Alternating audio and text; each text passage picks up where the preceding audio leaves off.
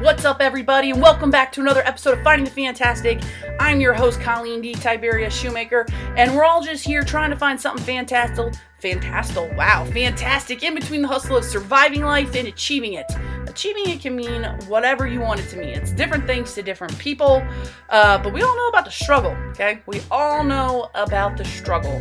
And one of the struggles that I want to talk about is something that we all go through every day, and I don't understand why we have to go through it. So, let me paint you a picture.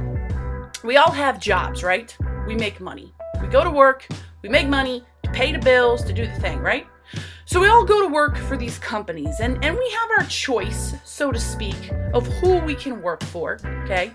And employers, companies, have their choice of who they'd like to hire, right?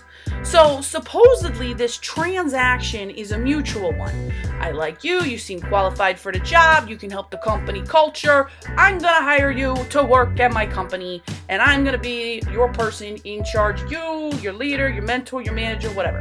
You as the person then say, I like how you look. Or that's actually bad, don't say that, that's probably illegal. I like the qualities and the culture your company has to offer. I like the, the package you've delivered me. I choose to participate in said company to make money. Now, the big trend of these days is the concept of culture and like and working towards a bigger goal. Like you want everybody to be a part of this tribe, right? You want everybody to be a part of the bigger goal of not necessarily making a ton of money, which everybody wants to make, but doing and creating and evolving and innovating bigger, crazier, awesome, life changing things, right? That's the trend. Everybody want to work for the Google and for the Apple, who's a trend center and an innovator, and the Googles and the Apples want to hire people who want to break boundaries, who want to be leaders of their own kind, who want to go out and take chances, right? Everybody's looking for that qualified candidate who wants to be something more than just a cog in the wheel, right? You want to hire the self motivated person, the person who is the hard worker, who wants to create stuff. That's who the people look to hire. And they're desperate for what the industry calls a players, your A players, or uh, your leaders, okay? Because that's who people want. People don't necessarily want your B players or your your cogs, the people who just do things want to be told what to do, how to do it, and then never deviate from it. Now, some businesses and companies want to hire those people. There's nothing wrong with that. Some people are okay with that. But they only know how to operate within the confines of you tell me to do this, this, and this. I do this, and I'm done, and I clock out and I go home. They have no other vested interest in helping the company doing better, brighter, bigger things. Okay? At all. Like, I don't know, have you guys heard of how the Big Mac was created? The Big Mac was created by an owner of a franchise, okay? And a McDonald's franchise. The McDonald's franchise has some pretty hardcore rules with what you're allowed to do and not do. Creating a whole new burger from the franchise level, not allowed to do it. But guess what? He did it because he's a leader and an innovator, and he created the Big Mac, which is now like the burger of McDonald's, okay? People want to hire those types of people to work at their company because it's only going to help customer service, clientele, progress, things like that. That is fine. That is not my conundrum. That is not where I am having a tiny brain hemorrhage of an issue. My issue is with the managers and so called leaders who don't care about the person who is that said person. If you don't care about your A players, why should your A players care about you? Classic example your A player calls you sick.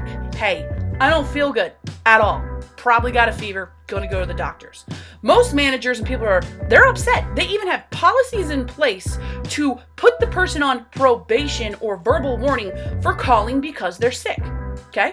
Now, the question if that person's an A player who wants nothing more than the company to move forward in a great, impactful way, why in the world are you going to then punish the person for trying to be at their best level?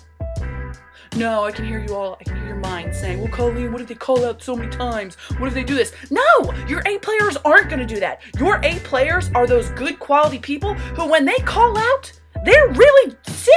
They're really, really sick. They got the flu, they got pneumonia, they got bronchitis. Or you know what? Maybe they got the tummy rumbles. I don't know how you expect me to do any sort of good business with tummy rumbles if I feel like I gotta run to the bathroom and have an intimate moment. I don't know how you expect me to innovate that way. Okay? If you hire A players, trust them when they're sick. If you hire A players, give them time off because most of the time they're going to be busting their ass anyways during hours that aren't work hours to try to motivate and innovate and move forward. So, you know what? Give them time off. Let them relax. But you know what that means? That means you can't be a manager. A manager gives a set of rules and says, follow said rules and you're done. A leader takes a person and values the person so much that they do whatever it takes to bring the person up to a higher level than them. If that means making sure their health is good, if that makes if that means making sure their their mind and their soul is good, you do that. You say, "You know what, Sandra? I can tell you don't feel so good." Sandra's going to say, "Yeah, I don't, but I wanted to get this done." And you should say, "You know what? Go home.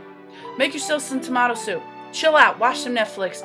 I want you well because you, as a human being, is more valuable to me than you sitting here as a cog in a wheel trying to get something done. So I just don't get it. I don't get it. If, if somebody who's wiser than me has the answer to this, let me know. I don't want the podcast to go on too long. I could go on and on about this, but if you're a leader out there and you have people and you think they're A players, you know they're A players, value them, take care of them, because if you do that, I guarantee you your company culture, your family culture, your relationships will improve. I guarantee it. All right, that's all I got. I gotta go. I hope everybody has a fantastic day. Bye.